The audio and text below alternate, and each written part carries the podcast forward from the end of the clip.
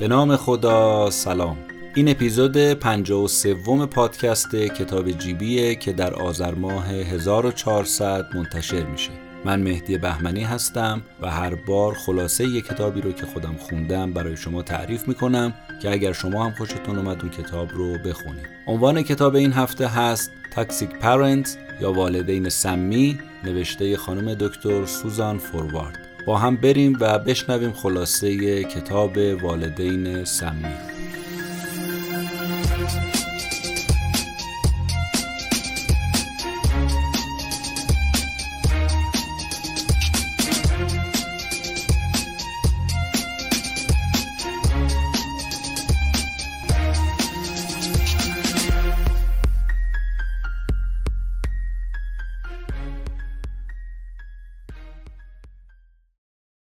خب بله راستش بعضی وقتا پدرم منو کتک می‌زد.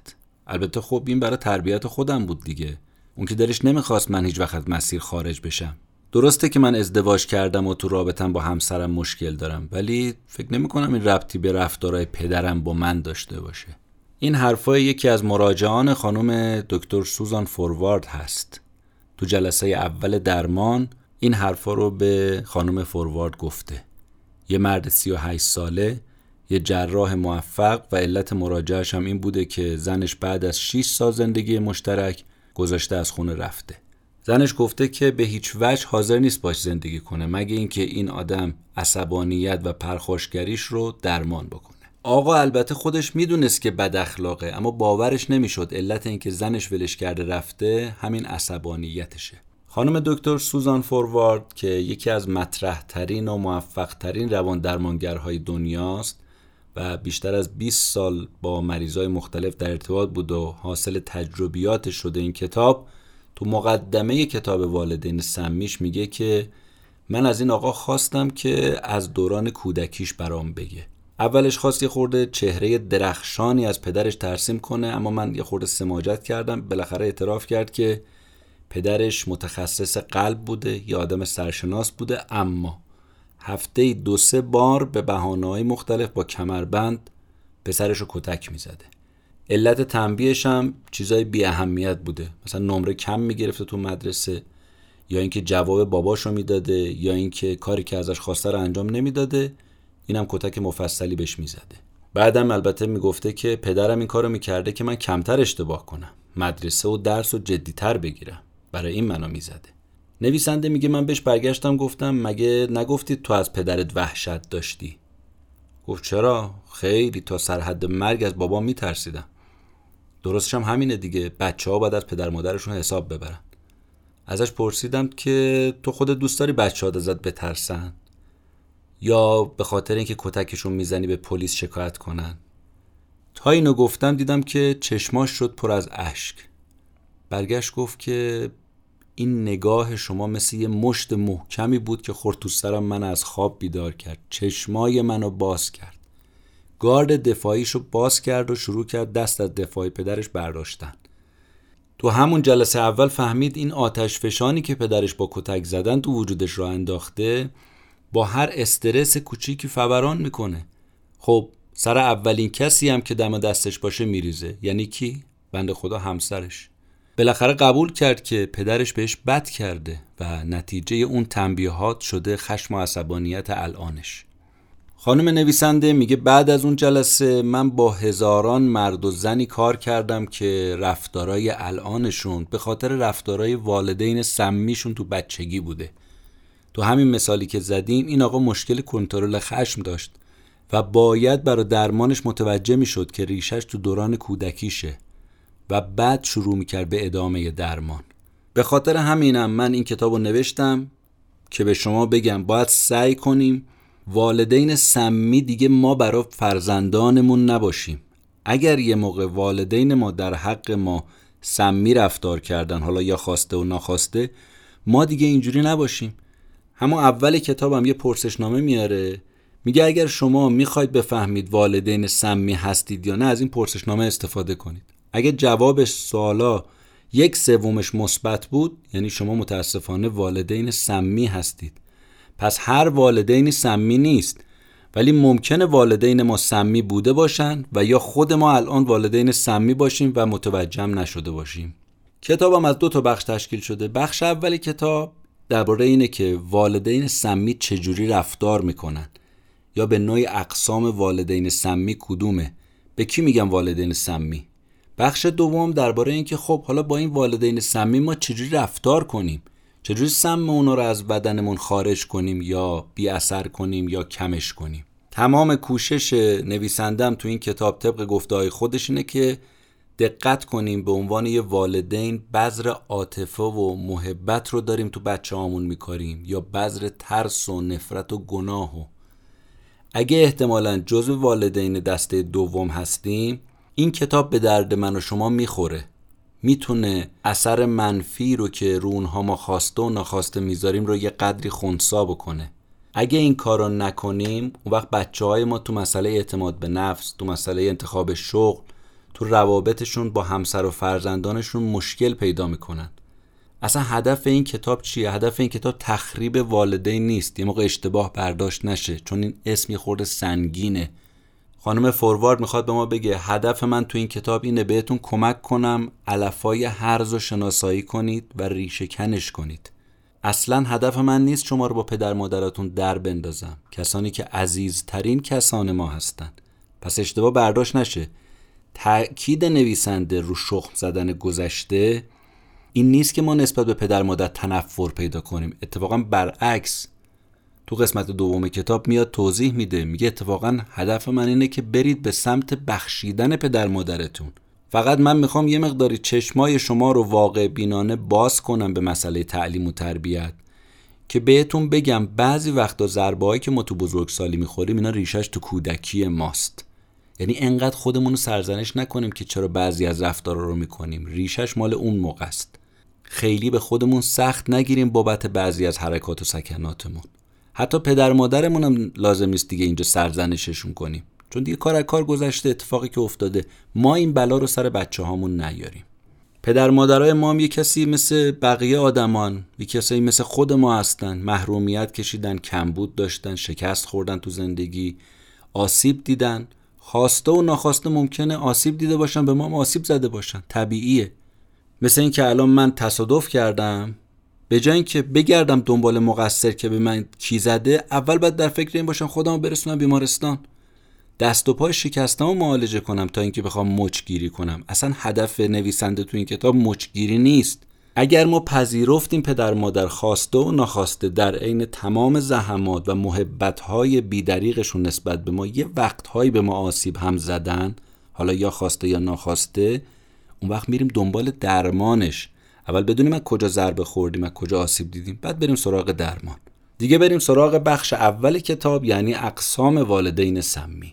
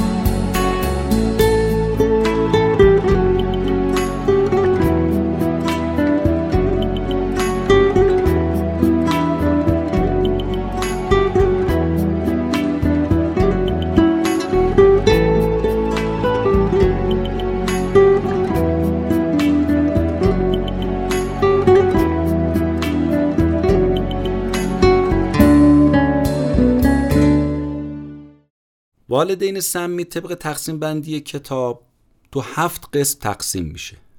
ما همه ی هفت قسم البته نمی‌رسیم بگیم ولی به دو تاش اشاره می‌کنیم. اون هفتا کدوم است؟ والدین خداگونه، والدین بیکفایت، والدین سلطجو، والدین معتاد، والدین بدزبان، والدین کتک زن، والدین متجاوز. این هفت قسم از انواع والدین سمی از نگاه نویسنده. بریم سراغ قسمت اول. والدین خداگونه. این حرفای یکی از مراجعان نویسنده است که تو کتاب نقل شده. من همیشه خیال می‌کردم که پدر و مادر بهترین آدما هستن. بنابراین وقتی که پدرم منو با کمربند سیاه و کبود می‌کرد خیال می‌کردم حتما من خیلی بدم و حتما لایق این کتک هستم. نویسنده میگه بچه هایی که به دست پدر مادرشون تنبیه میشن مثل همین مورد به دو تا برداشت درباره خودشون می‌رسن. اول من بدم پدر مادرم خوبن. من ضعیفم اونا قویان به هر حال تو هر دو تا صورت این باور تو کودک تقویت میشه که پدر مادرش آدمای کامل و قوی هستن. همین باوره که مانع از این میشه که بچه خیال کنه ممکنه همین پدر و مادر از این قدرتشون سوء استفاده کنن و به اون صدمه بزنن. این باور که پدر مادر مقصر نیستن پدر مادر بدون عیب و نقصن و مشکلات تماما از طرف بچه هاست. این باعث میشه بچه خشمشو فرو بخوره اعتراض به پدر مادر بابت رفتارهای غلطشون نکنه. پس اولین قدم برای رها شدن از دست این نوع والدینه که این واقعیت تلخ رو قبول کنیم که پدر مادر و من و شما خدا نیستن بدون اشکال نیستن اونا هم اشتباه دارن.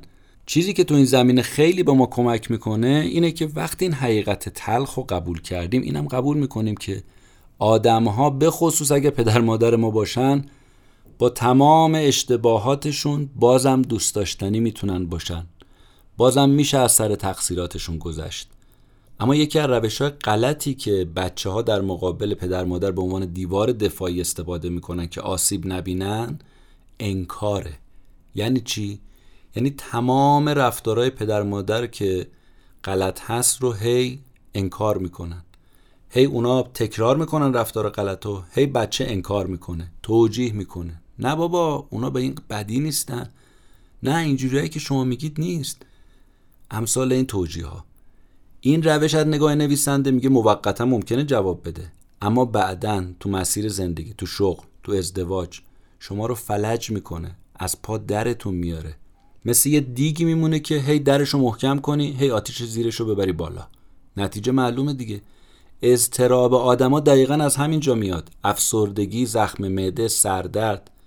تا یه حدی ما می‌تونیم روی واقعیت تلخ سرپوش بذاریم هی انکارش کنیم. اما بالاخره چی؟ واقعیت ولو تلخه باید قبولش کرد. یه سازوکار دفاعی دیگه ای که برای رفتار والدین بچه ها ازش استفاده می‌کنن دلیل تراشیه. نمونهش این مورده. یکی از مراجعان نویسنده یه خانم 45 ساله است و از سومین همسرش تازه جدا شده. حالا دلیل مراجعهش چی بوده؟ دختر نوجوونش از بداخلاقی این مادر به سطوح اومده. تهدیدش هم کرده مادر رو که می‌ذارم از خونه میرم.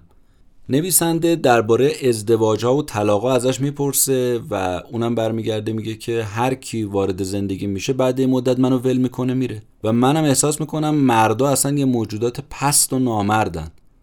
بعد این مردا رو با پدر رویایی و افسانه ایش مقایسه می‌کنه. میگه پدر من در حد هنرپیشای هالیوود بود. همه عاشقش می‌شدن. جذاب. اما مادر بیچارم از اون طرف یه آدم مریض.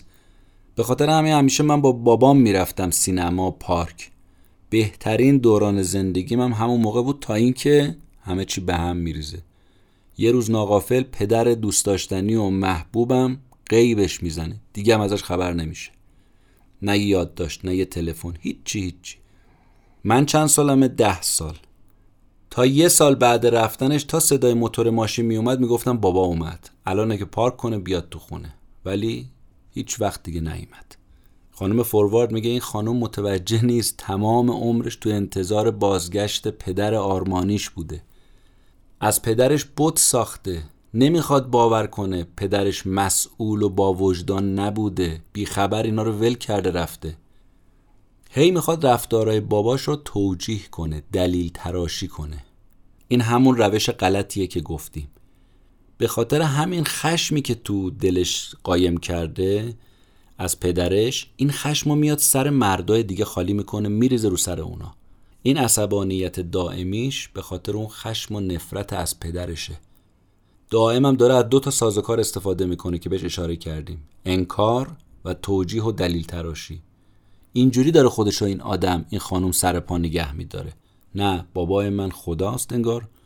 بابای من بوته. بابای من چنین و چنانه. اما نمیگه این بابا همین بابا ولش کرده رفته. تا یادم نرفته این نقل قول از اون روانشناس ایرانی محبوبم بگم.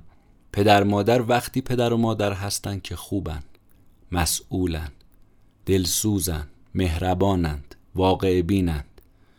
اما پدر مادری که این گونه نیستن این ویژگی ها رو ندارن چطور اسم پدر و مادر میشه روشون گذاشت یکی دیگه از مراجعه کننده های خانم فوروارد یه خانم سی ساله است که نوازنده با استعدادیه ولی با اعتماد به نفس پایین.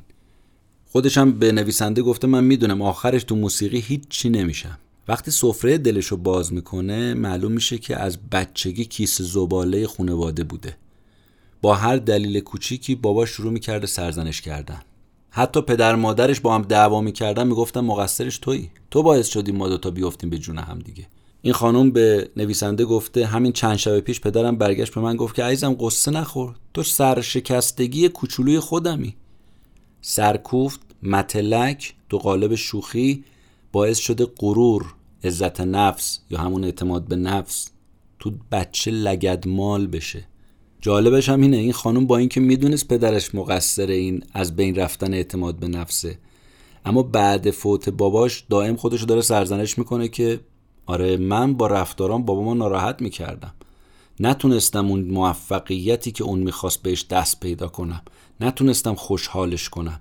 پدر شد فوقلاده پدر شد خدا فرزند شد ناخلف و ناساله. چه پدر استثنایی اون بوده و من چه بچه به درد نخوری بودم.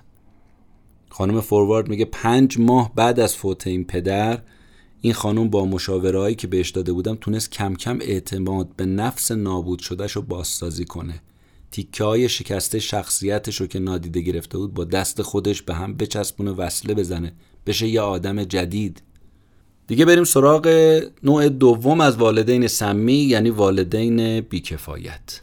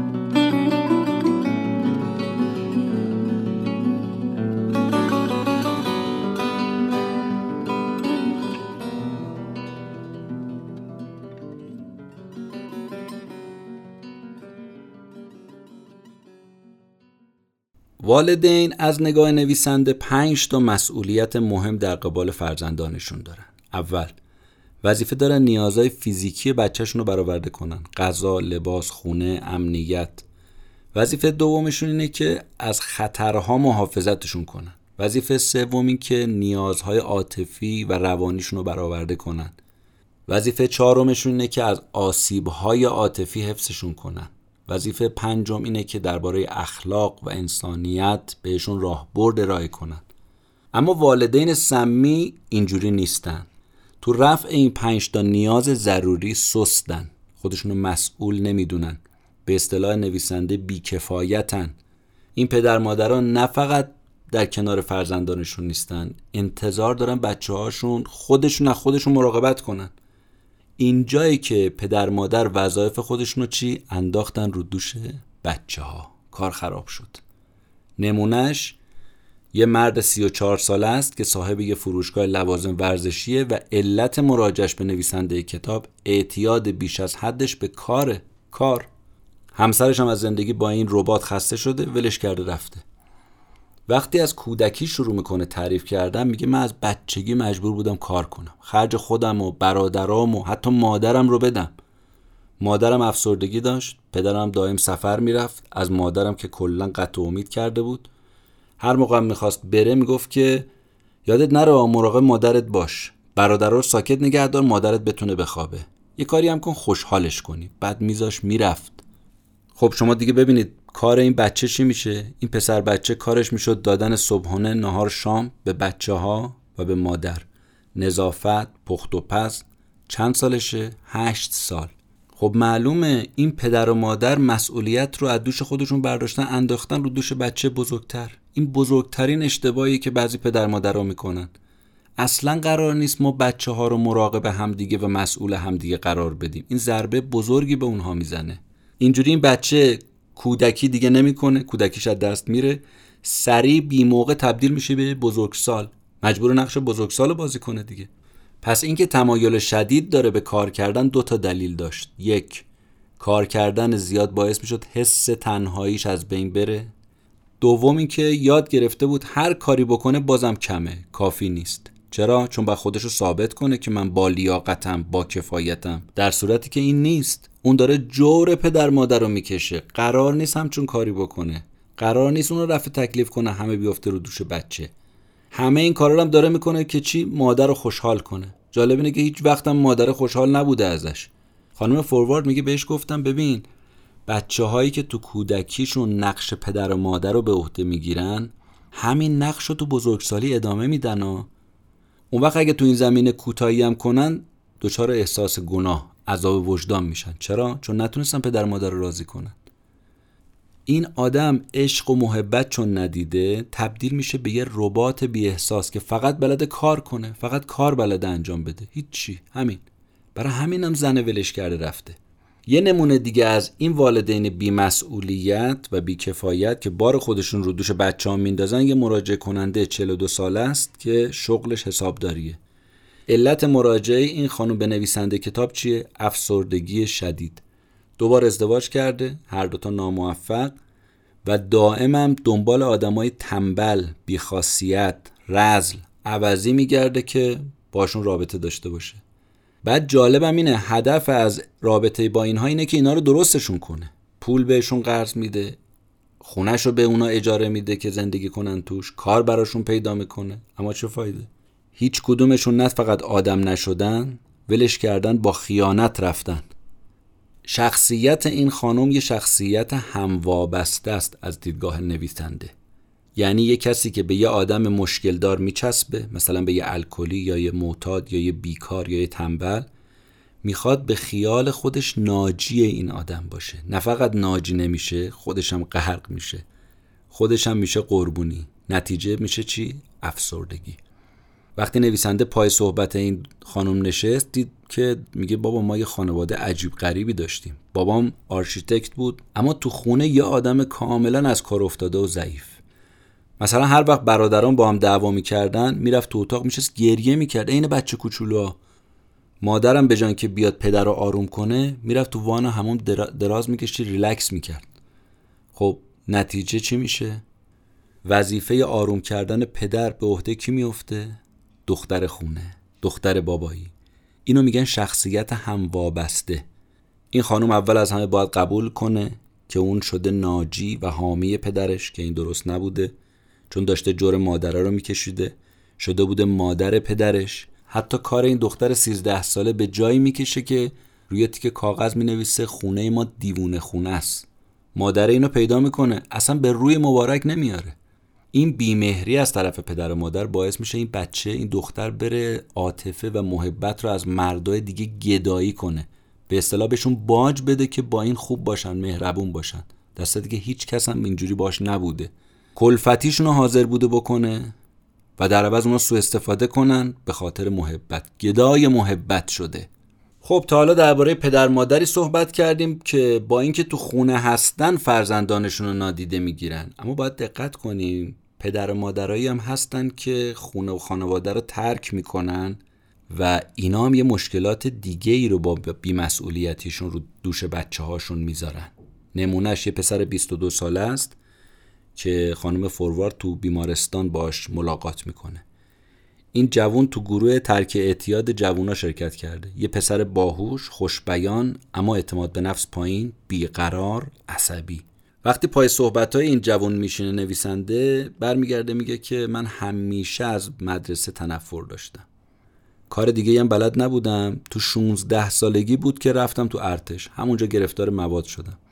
وقتی 8 سالم بود پدر مادر از هم جدا شدن مادرم که از این جدایی کمرش شکست ولی من رابطم با بابام خیلی خوب بود. با هم می‌رفتیم استادیوم فوتبال تماشا می‌کردیم یا پای تلویزیون با هم فوتبال می‌دیدیم می‌گفتیم میخندیدیم.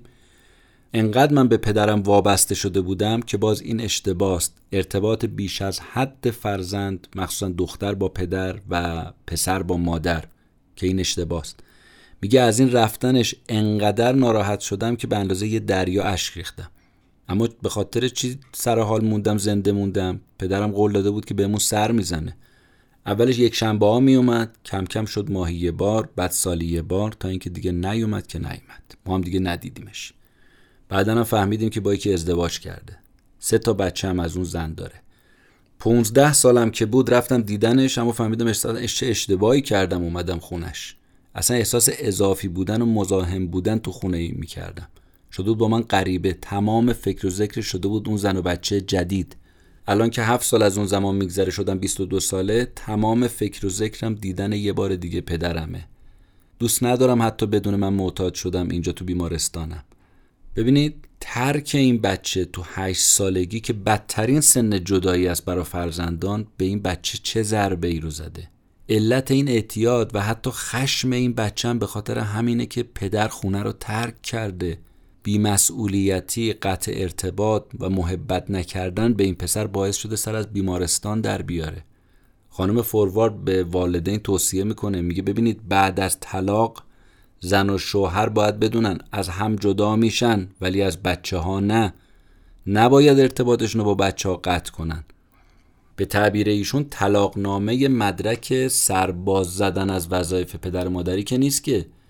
بعد از طلاق هم اونا به پدر مادر نیاز دارن بهشون وابستن. ولو اینکه پدر مادر از هم جدا شدن ولی بچه ها به اینا نیاز دارن. این پدر مادرها اگر دقت کنن می‌بینن با طلاقشون رو تن بچه هاشون سم میریزن.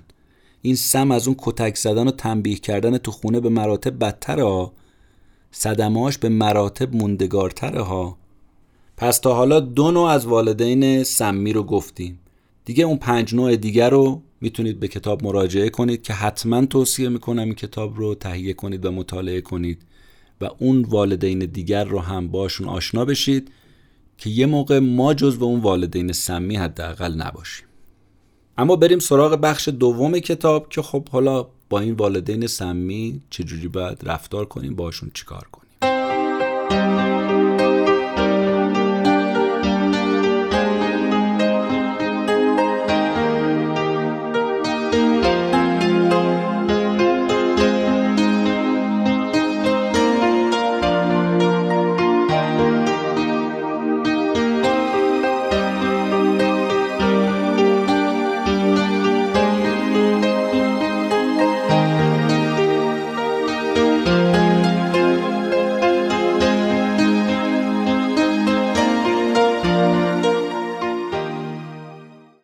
کتاب میگه که اولین قدم برای مواجهه با والدین سمی به نظر شما چیه؟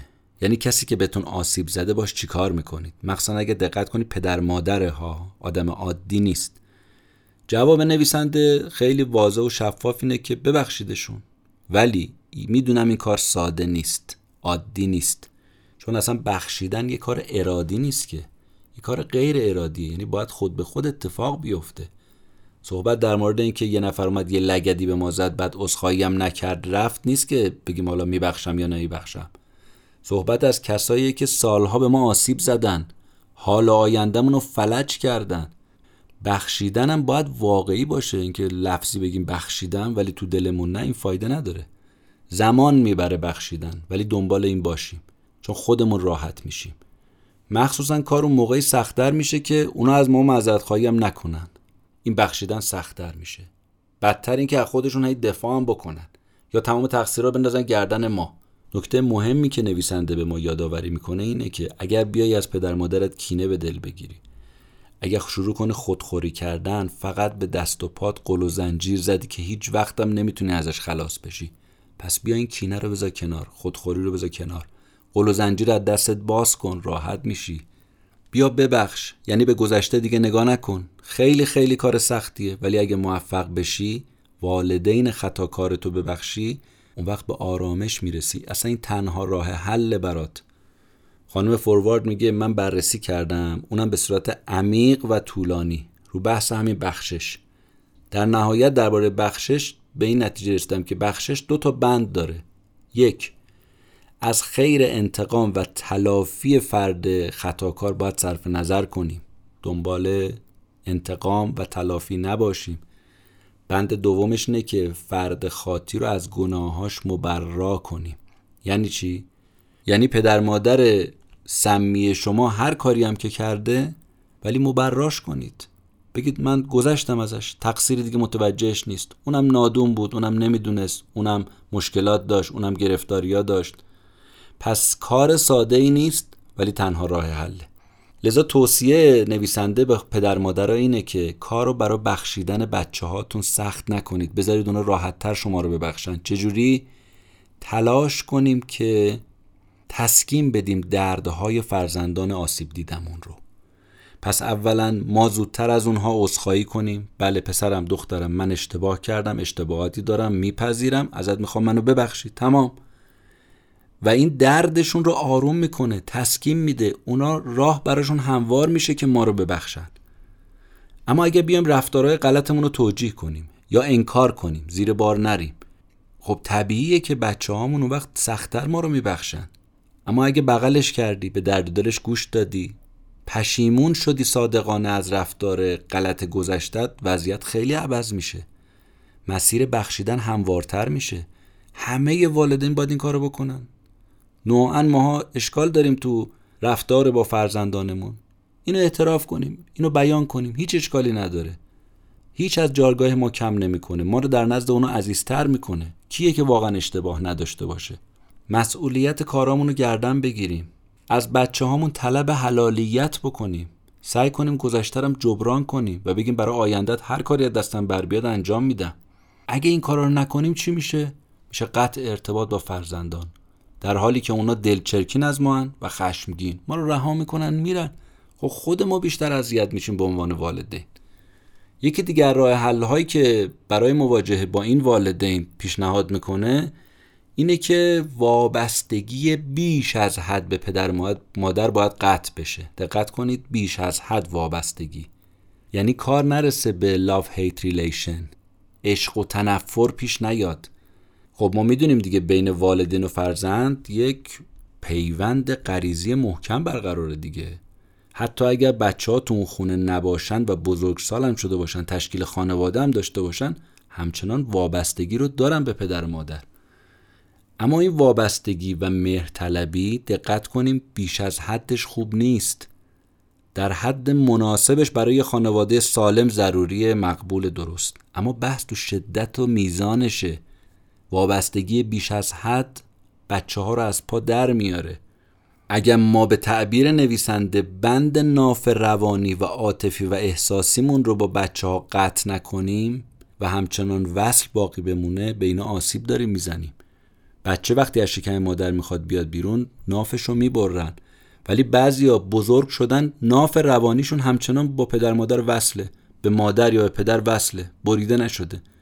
خب این بعدا تو ادامه تحصیل تو پیدا کردن شغل تو ازدواج حتی مستقل شدنش دچار مشکل میشه. حالا اگه بخوایم این وابستگی منفی رو یه خورده بیشتر توضیح بدیم باید بگیم که میشه گفت تو دو تا نوع کلی این وابستگی منفی وجود داره. نوع اول بچه هایی هستن که دائم می‌خوان پدر مادر از خودشون راضی و خوشنود نگه دارن و این شادی و خوشحالیه بهشون حس آرامش میده. این یه نوع نوع دوم. اون فرزندایی هم که به خاطر امر و نهی والدین و انتظارات بالای اونا بیش از حد بهشون وابسته شدن. میگه اگر پدر مادر ما حرفشون رو گوش نکنم قهر می‌کنم با من آقم می‌کنن. اینا تحمل گل و شکایت گریهزاری پدر مادر رو ندارن. بنابراین شروع می‌کنن دائم اطاعت کردن. خب حرف شنوی و اطاعت از پدر مادر چیز بدی نیست به صلاح ما خیلی وقتا هست اما نباید جلوی استقلال ما رو بگیره. شگردی که والدین سمی تو این زمینه استفاده می‌کنن مستقیم و غیر مستقیم تمام تلاششون رو می‌کنن این بند ناف روانی پاره نشه. آها. اینجوری می‌خوان کاری کنن تا آخر شما بهشون آویزون باشید. پدر مادر اگه داریم این کار رو انجام میدیم غلطه اشتباهه. آویزون نکنیم بچه رو به خودمون. مثال کتاب تو این زمینه اینه.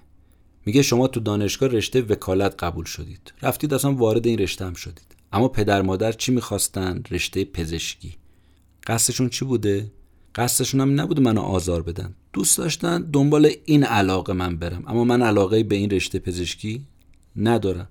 شما به خاطر تصمیمی که گرفتید بگید مقصرید یا مقصر نیستید. نیستید چون علاقتون رو دنبال کردید. ولی پدر مادر ناراحت شدن. ما مسئول ناراحتی پدر مادر به خاطر این انتخاب رشته هستیم یا نیستیم؟ نویسنده میگه نیستید. این یه توقع غیر منطقی و بیجایی که اونا از شما دارن. حالا اگه جوگیر شدید با نظر اونا گفتید من نمی‌تونم با نظر اونا مخالفت کنم. هم به خودتون جفا کردید هم به اونا. چرا؟ چون بدونید بعد از اونم اونا از شما راضی و خوشحال نخواهند بود و همچنان خشمگین و عصبانی باقی میمونن چون بند روانیه رو نمی‌خواند دست بدن. شگرد اونهاست که شما رو تو دست خودشون نگه دارن با این اهرام نکته تو اینه اگه شما اومدید بیشتر تصمیماتتون رو بر اساس رضایت و تایید اونا گرفتید. مثل راننده میمونه که فرمون داده دست یه نفر دیگه. خب مگه میشه اصلا اینجوری زندگی کرد؟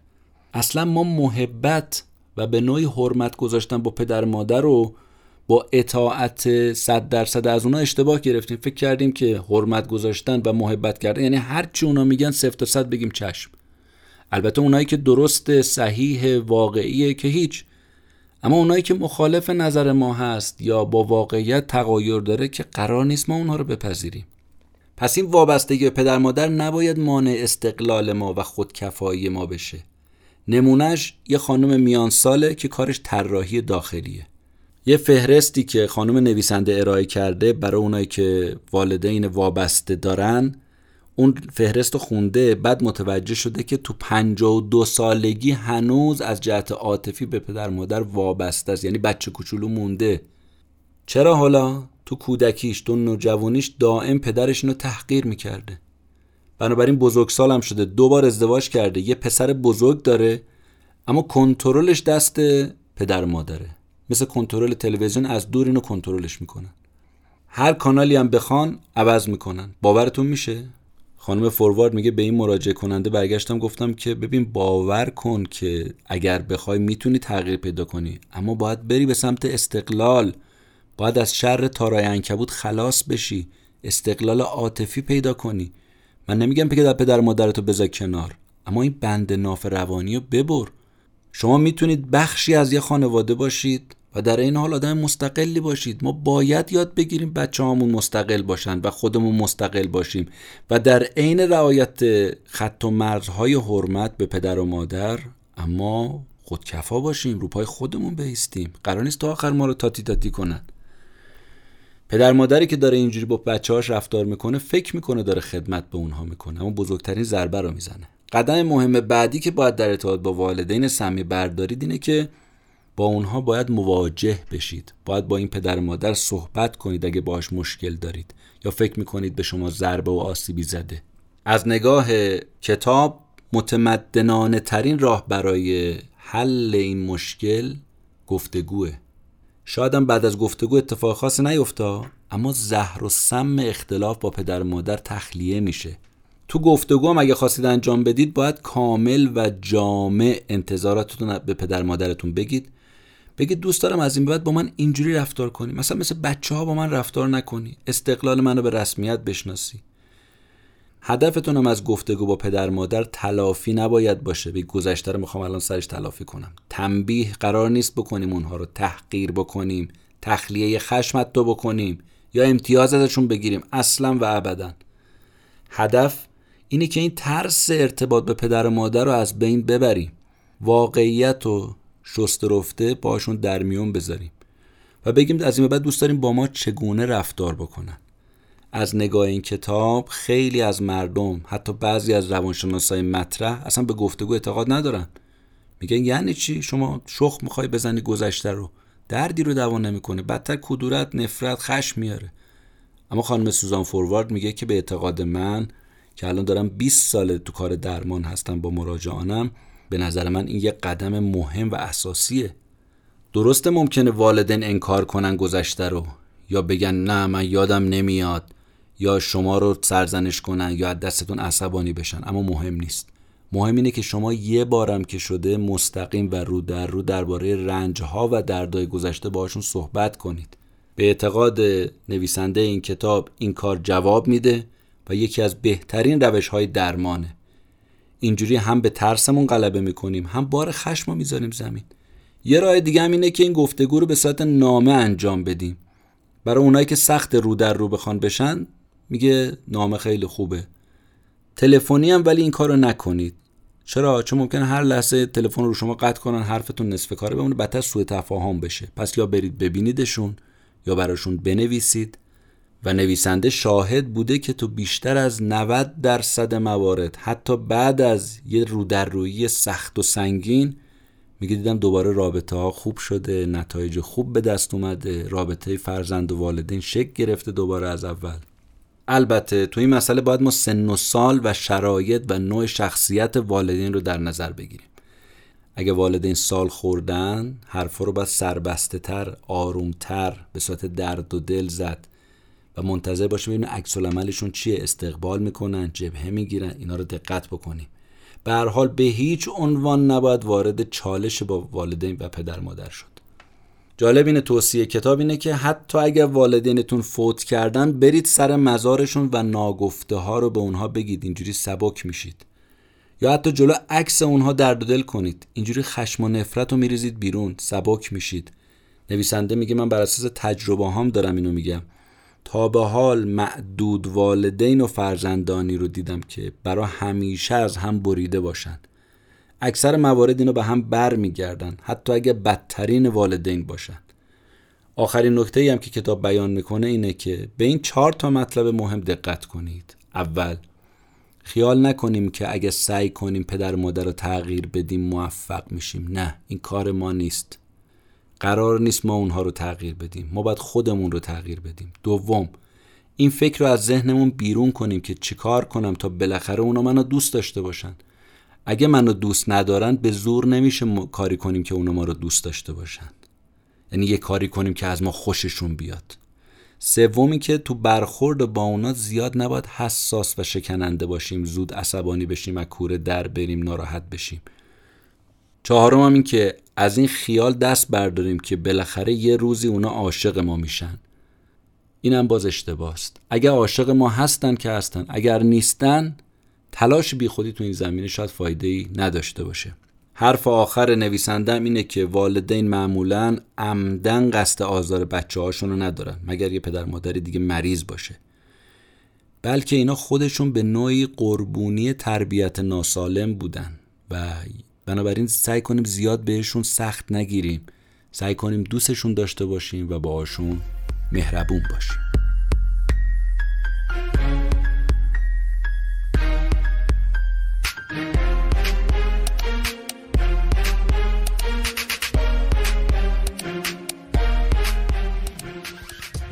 چیزی رو که شنیدید خلاصه کتاب والدین سمی بود نوشته سوزان فوروارد. از همه شمایی که ما رو میشنوید و به دیگران معرفی می‌کنید و از ما حمایت می‌کنید تشکر می‌کنم. روز روزگار بر همتون خوش. خدا نگهدار.